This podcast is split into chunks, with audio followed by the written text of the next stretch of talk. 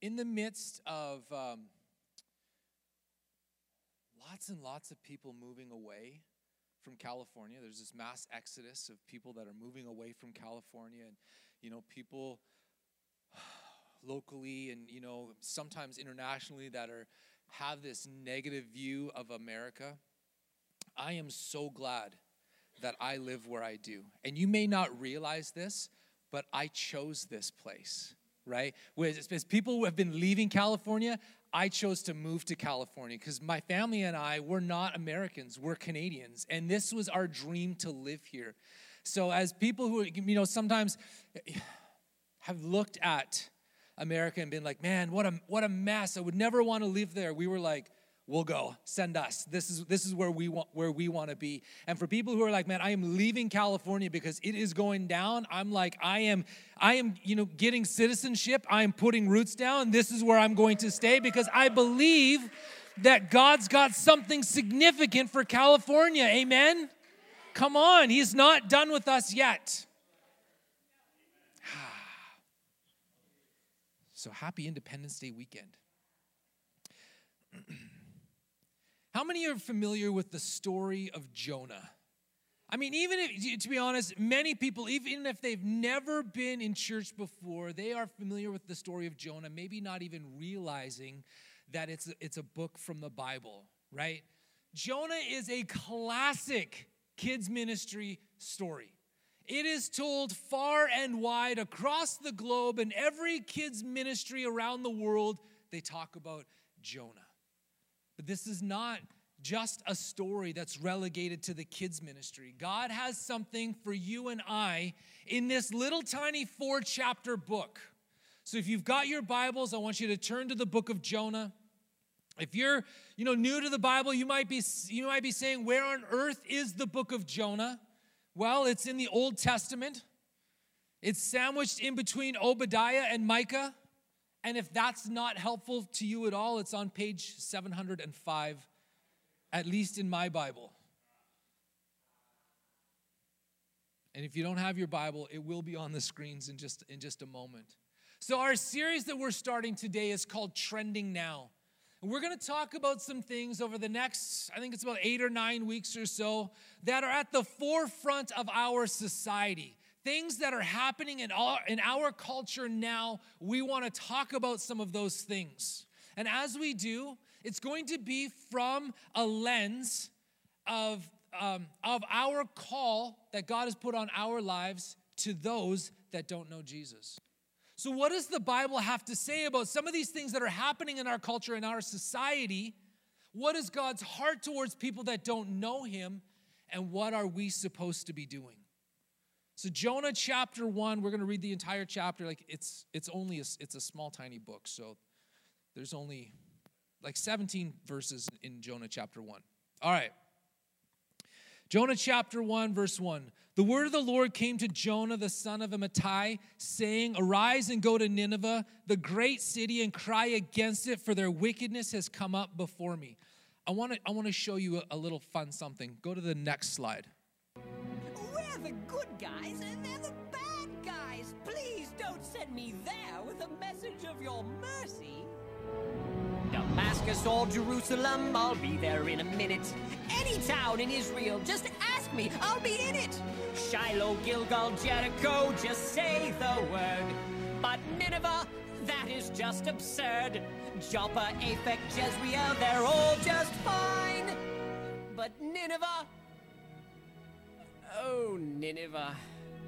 No, Nineveh is where I draw the line. Now I know I heard some of you singing along. Right? And if, if you've if you've never seen that before, you're like, what on earth is that green thing? Uh, that was an asparagus. And if you're still like, what? It's called Veggie Tales, and like it's it's pretty awesome. So, do, do, if you've never seen it before, you now have homework. Go research Veggie Tales, and you are welcome. All right, verse 3. But Jonah rose up to flee to Tarshish from the presence of the Lord. He went down to Joppa, found a ship which was going to Tarshish, paid the fare, and went down into it to go with them to Tarshish from the presence of the Lord. The Lord hurled a great wind on the sea, and there was a great storm on the sea, so that the ship was about to break up. Then the sailors became afraid, and every man cried to his God, and they threw the cargo which was in the ship into the sea to lighten it for them. But Jonah got, had gone down below into the hold of the ship, lain down and fallen sound asleep. So the captain approached him and said, How is it that you are sleeping? Get up, call upon your God. Perhaps your God will be concerned about us so that we will not perish. Each man said to his mate, Come, let us cast lots so we may learn on whose account this calamity has struck us. So they cast lots, and the lot fell to Jonah. Then they said to him, Tell us now, on whose account has this calamity struck us? What is your occupation? Where do you come from? What is your country? And for what people are you? He said to them, I am a Hebrew. I fear the Lord, the God of heaven, who made the sea and the dry land. Then the men became extremely frightened, and they said to him, How could you do this? For the man knew he was fleeing from the presence of the Lord because he had told them. So they said to him, What should we do to you that the sea may become calm for us? For the sea was becoming increasingly stormy. He said to them, Pick me up and throw me into the sea. Then the sea will become calm for you, for I know that on account of me this storm has come upon you. However, the men, rowed desperately to return to land, but they could not, for the sea was becoming even stormier against them. Then they called on the Lord and said, We earnestly pray, O Lord, do not let us perish on account of this man's life, and do not put innocent blood on us. For you, O Lord, have done as you have pleased. So they picked up Jonah, threw him into the sea, and the sea stopped its raging. Then the men feared the Lord greatly, and they offered a sacrifice to the Lord and made vows. And Jonah Oh, and the Lord appointed a great fish to swallow Jonah, and Jonah was in the stomach of the fish three days and three nights. So the word of the Lord comes to Jonah, says, Go to Nineveh, and Jonah's like, Nah, I'm good. I'm not going to do that. I'm actually going to go the other way. Why? Why would Jonah, who is a prophet, who hears the Lord, knows his voice, knows him well, get direction from God and go, nah, I'm not going to do that. The verses in verse number one, it talks about how the great wickedness of Nineveh had come up before the face of God. And literally, what that means in the Hebrew, in the, in the original language, is it means it's come up before his face. And it's like God saying, This is all I can see. I can't see anything but the wickedness of this great city. The prophet Nahum, which is another book in the Bible, in chapter 3, verses 1 through 3, it records a prophetic word against Nineveh. It's a woe to Nineveh. This is what it says Woe to the city of blood, full of lies, full of plunder, never without victims. The crack of whips, the clatter of wheels, galloping horses, and jolting chariots, charging cavalry, flashing swords, glittering spears, many casualties piles of dead, bodies without number, people stumbling over the corpses. See, history also tells us that the Assyrians, and that's the country where Nineveh was, it was in Assyria, that they were a violent and brutal society. When the Assyrians conquered a land or when they conquered a city, they would take the prisoners of war, they would take some of them, and they would impale them on stakes just leaving them hang there to slowly die for everyone to see. Then they would take the military leaders and the political leaders of the land or of the city and they would skin them alive, removing all the skin from their body. After they had removed all the skin from their body, they dug holes in the desert and they buried these, these men up to their necks in sand. And then, it, then, then history tells us that they would pull their tongues out of their mouth, not all the way, but like out, and then they would drive a stake through their tongue into the ground. This would cause them to literally go crazy and insane as they slowly died from thirst and from pain. They would take the skins of these people that they had removed and they would put them on the walls of their city. They cut off people's noses, ears, fingers, hands they poked out people's eyes. Some of them were decapitated, and they would take the heads and they would, they would stack them up in these big pyramid shapes outside the gates of the city. They're, this is the, the statement that they're making is If you resist, this is what you get. They would take others and they would bury them alive in the city walls. So, as they built the city walls, they would just put people in the wall and they would bury them alive. Women and children were sexually assaulted before being killed. And it's, it's believed, it's not, history can't confirm this, but it's believed that there were some cities when they heard that the Assyrians were coming, that the entire population committed suicide so that they did not have to face this. You kind of, we kind of get a feel. We kind of begin to understand why Jonah was not interested in going to Nineveh. I mean, I'm, does anybody blame him now that we, we have a little bit of the backstory? Anybody's like, yeah, I wouldn't want to go either. What is our response, though, to our society, to our culture that is becoming increasingly anti God? Biblical morals and values are not just being questioned, but they're being attacked. We see we see good being called evil and we see evil being called good. There are churches that are being targeted with vandalism because of what they stand for and what they believe in. A friend of mine posted a picture of a, of a church from Texas that was vandalized because they were baptizing people in water. Media is running a narrative of Christians, of us, followers of Jesus, being angry, unloving, and even hateful. Like how do we how do we react to this? How are we supposed to respond? Does our self-preservation make us question God's leading us? You know, when he prompts us to pray for somebody, you know, in, in, in the store or at, or at work or, or share Jesus with somebody, does our self preservation kick in and be like, mm, nah, God, I'm, I'm good. I think I'm okay? Do we choose silence over standing for justice because we don't want to face the rage of culture. And if you haven't noticed, culture is raging. Or, or maybe we lash out in anger. That's our response. Well, they're angry to me, so I'm gonna lash back. And we rage against people who, who have opposite views and opinions and beliefs as we do. We rage back against them when we put cynical, cynical Facebook posts up. What's our response, even in this past week, as you see in, you know, in, in, in the news that there's a couple musicians, one, Pink, has said, if you are pro life, do not listen to my music. What's the response? Or to the lead singer of Green Day who says, I'm renouncing my American citizenship over Roe, Roe v. Wade. I've seen some people and, and even, even leaders church leaders who are like, good, we don't listen to your music anyway. Bye bye. You want to leave America? Bye bye. Is that our response? That cynicalness? Good, we're better off without you? Sounds a little Jonah like to me. What about let's bring it let's bring it a little bit closer to home. What about our response to people that have personally wounded or traumatized us? Hasn't been on a large scale, but it's been on a personal scale.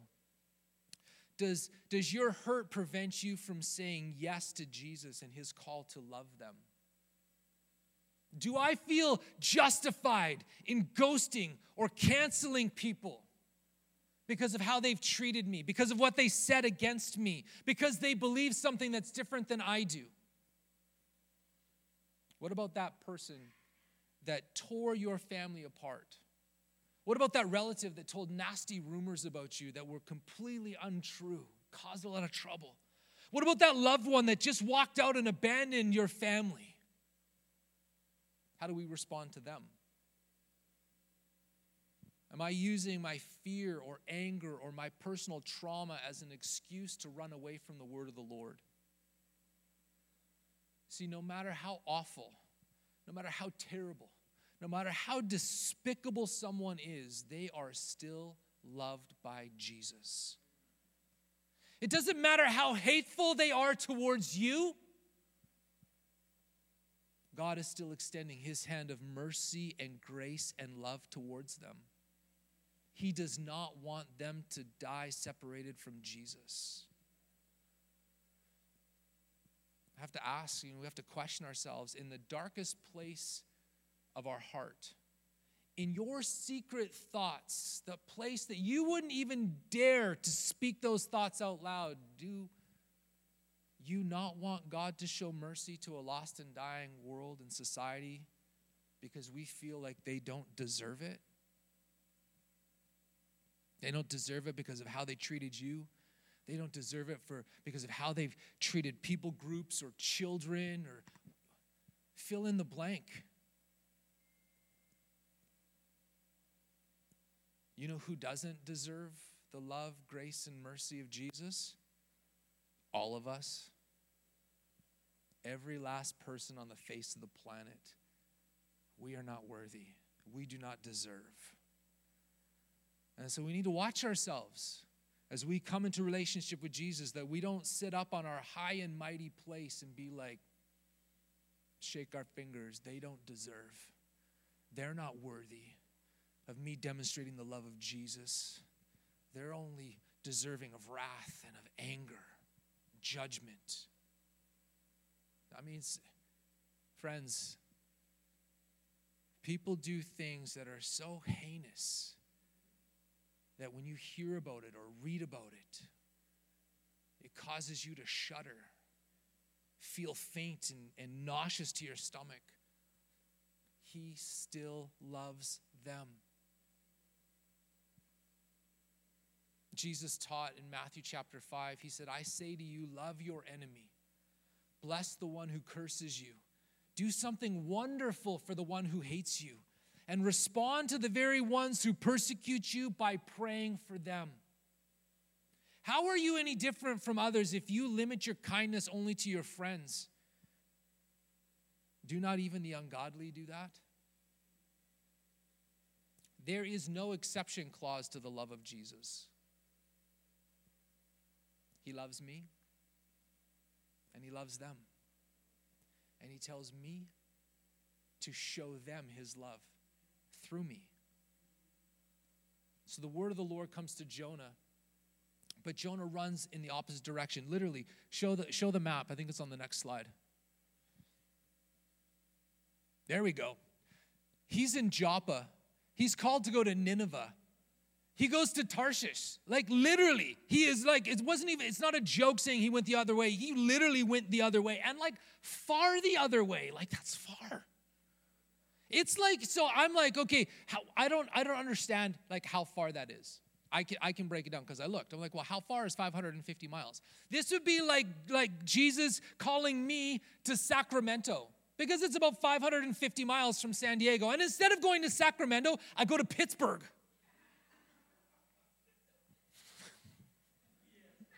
Now, listen, I'm not saying that Sacramento's like Nineveh. One, one commentary makes this made, made this comment about how far this is and what like what was Jonah doing. It was saying that it would have taken Jonah about a year to reach Tarshish. A year on a boat just to get there. He wasn't messing around. He's like, uh uh-uh, uh I am out of here. Craig Groeschel said this you can always find a boat going in the opposite direction from where God is calling you. Have you ever tried to run from God? I have. If you haven't, free advice, you didn't ask for it, I'm going to give it to you. It doesn't work very well. Running from God. I ran from God um, as a, as a, a you know, I think I was about 14 or so. I ran, I started running from God. And it took me until I was almost 21. So, seven years it took me to learn this lesson. You don't actually run from God, you run into God. And I ran into God in the most unusual places parties, late night drunken conversations, in my nightmares. Like everywhere I ran, as far and as hard as I tried to run away from God, I ran into Him over and over and over. It was like running into a wall. It wasn't this, oh, I run into God and there's this soft, squishy, great feeling. No, no, no. It was like head down, running into a wall over and over and over again. I, I'm not a, I, didn't grow up on a farm. I'm not a, I'm, I, farms are great, but I'm not a farm boy. I grew up in the mountains, um, the Rocky Mountains. But I went and visited a farm once with some friends um, we stayed overnight and we were gone, gone for the weekend. And it was late at night and so when you're out away from all like the lights and stuff it gets really dark. And so we're walking through one of the fields and it's dark. Like you can't see anything. And i just happened to be walking out in front of like my three i think there was three or four friends behind me. And i'm walking along cannot see anything. I, I'm, I'm fairly certain we're going in the direction of the farmhouse where we're staying. I don't know. And all of a sudden from behind me i hear this craig watch out and I start to run because on there was like a little barbed wire fence that we were walking kind of alongside and there was a bull on the other side of the fence that was very angry that we were out there. And so they said craig watch out and i started running. I literally I, like i dropped my head and i'm like i'm gonna die i'm gonna die i'm gonna like i thought the bull was coming. This was like running the running of the bulls for me and then all of a sudden, bam, I ran headfirst into something. My feet flipped up and onto the air and I slammed on the ground and I just laid there. My friends come running over and they're like, We said, watch out. Why did you run? And I was laying on my back going, Because I thought the bull was coming. They were saying, Craig, watch out, because I was about to walk into this. It was a chute that they push the cattle into, and there's a long metal pole that sticks out that squeezes the animals so that they can brand them or castrate them or whatever they do. So there's this big metal pole sticking out, and they were like, I was gonna walk into it. Nuh-uh. I ran into it as fast as I could. That's like what it feels like when you're trying to run away from God and you run into God. You know, he never he never made me stop running. I was free to continue to run into that wall for the rest of my life. But instead, I chose to surrender and run to Him, not into Him. See, when you run to God, that's when you get that hug, that warm, squishy feeling. It's not when you run into Him. We don't, we also don't always run from God, sometimes we just drift. We just drift, drift away. We drift away from God by just doing nothing. You don't have to do anything, and you will just find yourself drifting away. God speaks to you, you do nothing. You encounter God in worship, you do nothing. You hear the word of the Lord, and you just do nothing. And that's when you drift away. The first time that I, that I was at the ocean that I, I came to the ocean was actually here in Southern California. I was a young teenager and I came to visit my uncle who at the time lived in Anaheim. Um, and growing up in the Rocky Mountains, I knew all about like doing stuff out outdoors there, you know, rafting and floating down rivers and creeks and jumping into them. I knew all about that stuff. But the ocean, I had no clue about the ocean. So we went to the beach one day, and, uh, and he, he, he, gave me a, boogie board, and I ran out into the, into the water, and I was trying to catch the waves for about an hour or so, and then I was done, and I wanted to come back in. So I, I walked in, and as soon as I got to the sand, I looked up, and nothing looked familiar. And I, so I started walking into where I thought like my uncle was set up and where we, where we, you know, made camp or whatever, and nothing. And so I start walking up and down the beach. I'm looking for my uncle, and I'm really confused because nothing looks familiar to me. I eventually found him, and what I realized was that you drift in the ocean. It takes effort to not drift away. So when you're playing in the waves and you just go out and you're not paying attention, you come back in, you're not where you went in. I was actually like three lifeguard towers down the beach from where, from where I started. When we do nothing with what God says or with what God has done in our lives, we drift away from Him. And it's the same thing as intentionally running away. See, intentionally or unintentionally disobeying God is going in the wrong direction. We can't play that card of like, I didn't make a choice. I, I didn't choose. I just, I did, I did nothing. Doing nothing is a choice. So Jonah jumps on a boat and he goes to sleep below deck. Meanwhile, God causes a storm to come against the ship. The storm is so great that the ship is about to be broken up into pieces. The wind is raging, the waves are pounding the boat. And the sailors, they cast lots to try and determine who, who caused the storm, and the lot falls to Jonah. Jonah tells them, Hey, throw me overboard, the storm will stop. These are, listen, these are good guys, right? Because if they, like they could have just off like over the side throw you in it's going to stop done They didn't. They didn't want to kill Jonah. They knew that over the edge of the boat was certain death. So they tried their hardest to row back to land. Nothing doing. So they picked Jonah up. Over the side he goes and into the water. You know, sometimes we create our own storms because it didn't have to be this way for Jonah. He caused the storm. But not only did not only did he cause the storm that impacted his life and that affected him, it impacted everybody else on the boat. And that's just the focus of the story that we read. Were there other were there other ships in the storm? Were there other people in the storm? Maybe. But for sure, everyone on this boat was impacted by Jonah's storm, the one that he caused. How often do we cause our own trouble that makes issues not only for us, but the people in our lives, the people that we love, the people that we care for, family members, maybe people that we work with, that we impact them because of our storms. We often we live like there's no consequences for what we do. How do you how you respond to God's word in your life will influence the people around you. You're either going to influence them in a good way, in a positive way, like towards Jesus, or you're going to influence them in a negative way, pushing them farther away from Him. We can either obey His word, and that's how we positively influence people towards Jesus, or we can disobey His word, and that's how we negatively impact and influence the people around us. Even if it's actively disobeying or just passively, nah, I'm not going to do anything with that. And this creates storms of our own doing. And they bring a negative impact to us, the people around us. And if we're honest, I mean, storms are really a real pain.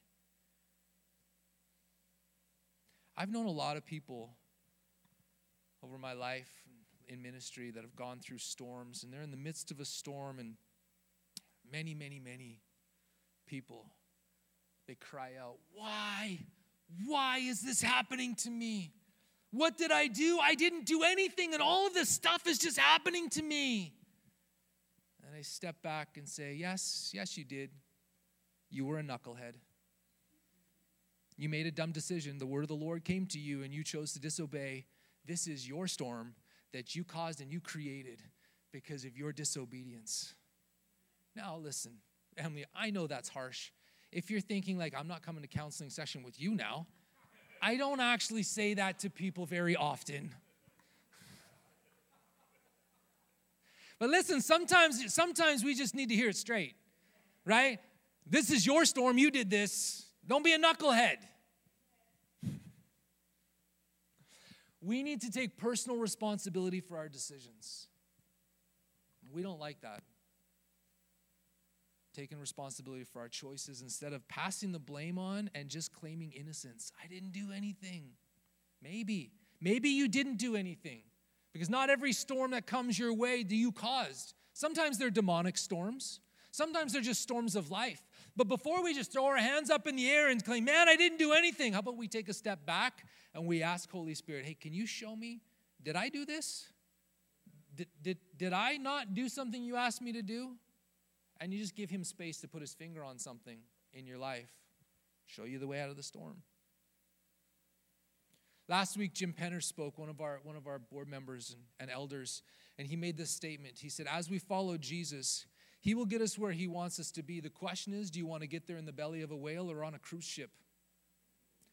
God's will is for us to walk out the word of the Lord in our lives in obedience. That's what He has for us, that's what He wants us to walk and live in obedience. That's the cruise ship. But sometimes we choose the whale because we're disobedient before we come to the place of choosing to be obedient. I don't believe that the whale was God's will. Jonah's in the ocean and the storm stops. Now, this is what it says in verse 17. And the Lord appointed a great fish to swallow Jonah, and Jonah was in the stomach of the fish three days and three nights. Did you catch it? The pun is literally intended there. That was a really bad dad joke. I'm sorry, I'm moving on. Where did the fish come from? It came from the Lord, right? Now the Lord provided a huge fish to swallow Jonah. Can't miss the fact that God provided the fish. What are Jonah's options here before the fish?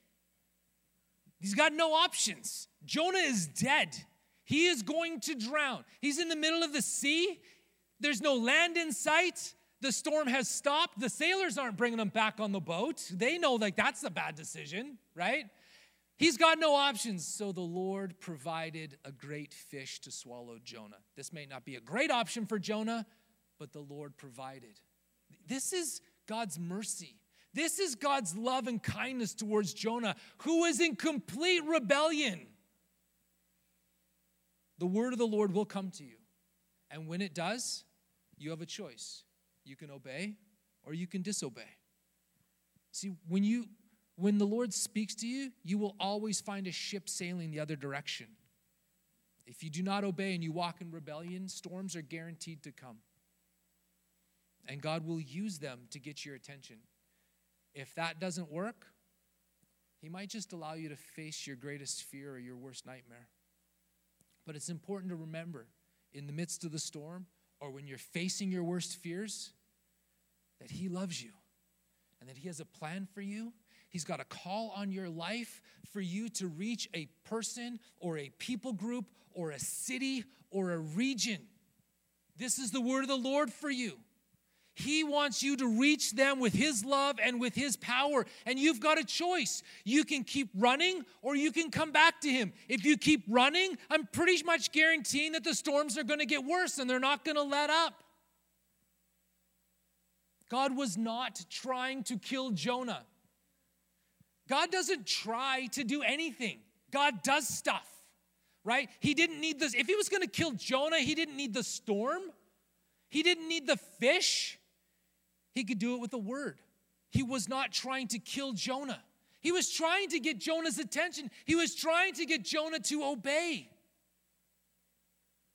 It was always Jonah's decision. God just kept speaking louder and louder and louder.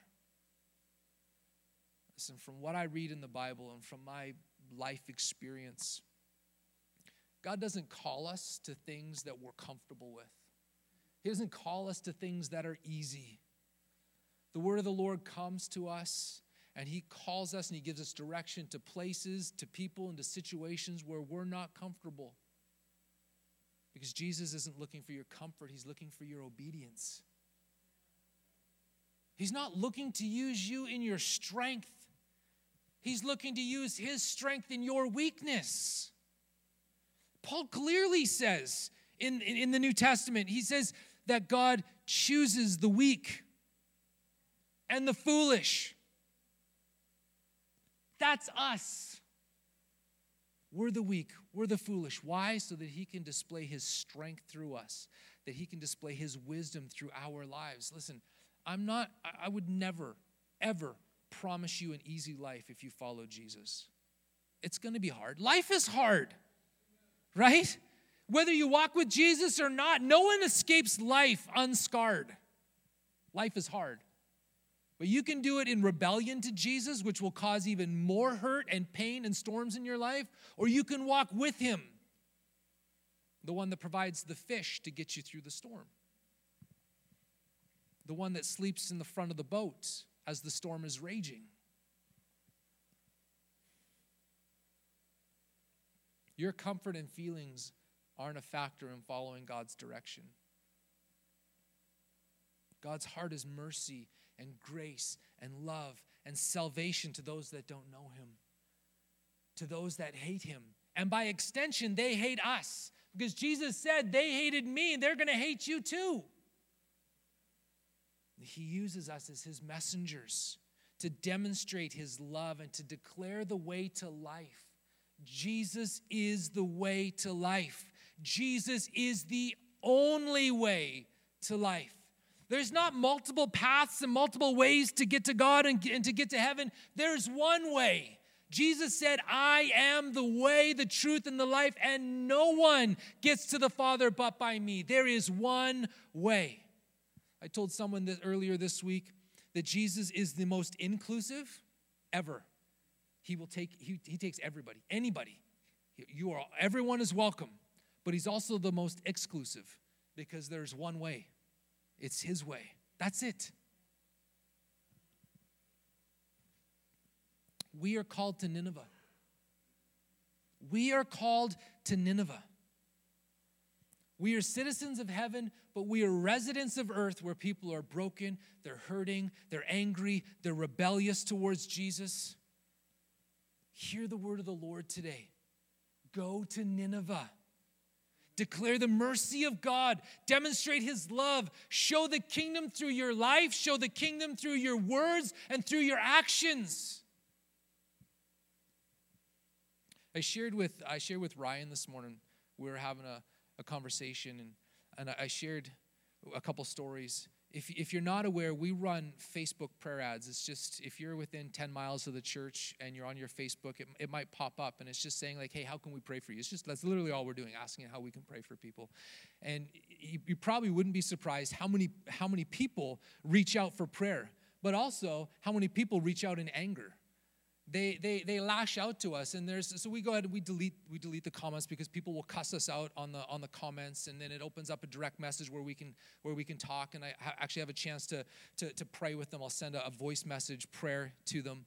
Um, and every once in a while when i sense the holy spirit is is is, is on it i'll respond to angry comments. And i've responded to a few. And and there was this one this one lady um, she she cussed us out on the on the on the comments on the page or on the post. And so I went in and I deleted it and then I went to the direct message because it automatically sends a direct message. And she responded there too and she said this, I'm a Satanist. And that's all she said. And so I took a moment and I hit the record button and I said, Hey, this is Pastor Craig. Thanks so much for reaching out. It's okay that you're a Satanist. I've prayed for lots of Satanists. Let me know how I can pray for you today. And that was it.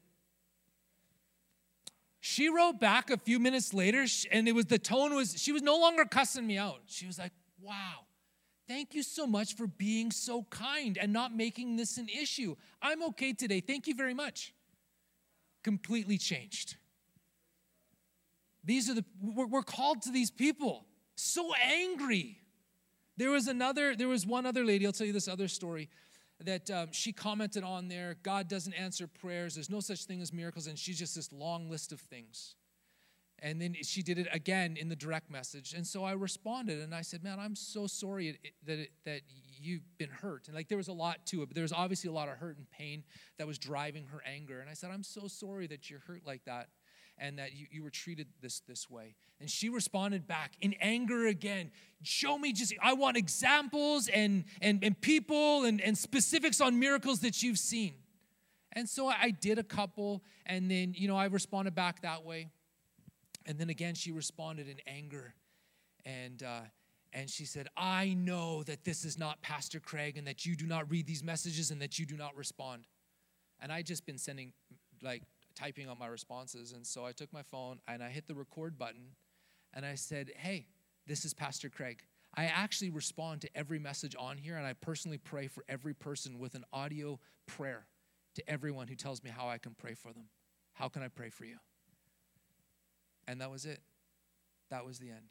However, in her past, and her history, that she had been treated maybe by, by, by church or, or church people or followers of Jesus, it didn't matter to me. What mattered was just to express the love and the kindness of Jesus towards her, to let her know someone was apologizing, to let her know someone was really there. That wasn't, it's not just, it's not a gimmick. I don't know if they'll ever reach out again, but in that moment, they were extended the love and the kindness and the mercy of Jesus, who's continuing to reach out to them even though they're raging in anger at him and at his sons and daughters. God has not given up on people. There is a great revival coming where the masses of people will receive Jesus and enter into the kingdom, and He wants you to do it. He wants to use you to welcome them in. He wants to use you to introduce them to His Son Jesus. He wants to use you to heal the sick, to, to raise the dead, to cleanse the leper, to cast out demons. He wants to use you. Not just some obscure person somewhere else. You sitting here, you watching online. He wants to use you. God has not given up on the worst of mankind, and He never will. He's sending us to them. Will you go? Let's pray. Holy Spirit, I ask that you would come and you would just increase your conviction upon our lives. Do not let us rest when you are sending us to a person, to a people group, to a place to deliver your message of love and kindness, mercy, life through Jesus. I pray that we would hear your voice so loud in our ears that we could not ignore you. Father, I'm humbled that you would choose to use people like us to share your message of love and salvation to the world.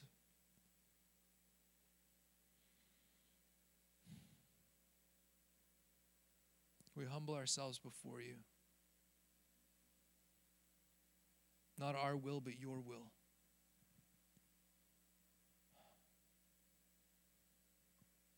I pray that you would use us to introduce people to Jesus, that you would use us to demonstrate the power of your kingdom, to see people receive life and freedom in Jesus' name.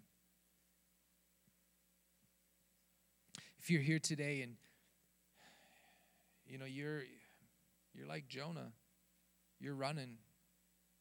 Maybe you've never said yes to Jesus. And as I described what my life was like, as I continually ran into that wall over and over and over again, you're like, geez, that's my life. I have these weird random conversations about Jesus, and I just keep running into boom, boom, boom. You, maybe you never connected the dots before. You need to know today that's Jesus, and He's saying, I want to have relationship with you. I want to give you life and freedom. And if that's you and you don't have that relationship to Jesus, but you're like, that's that's what I want, just just lift your hand up. I want to take a moment, I want to pray for you.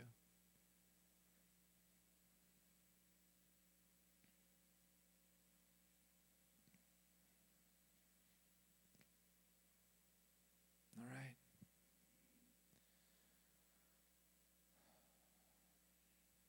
Family, that's our that's our message. God's calling us to Nineveh. Will you go?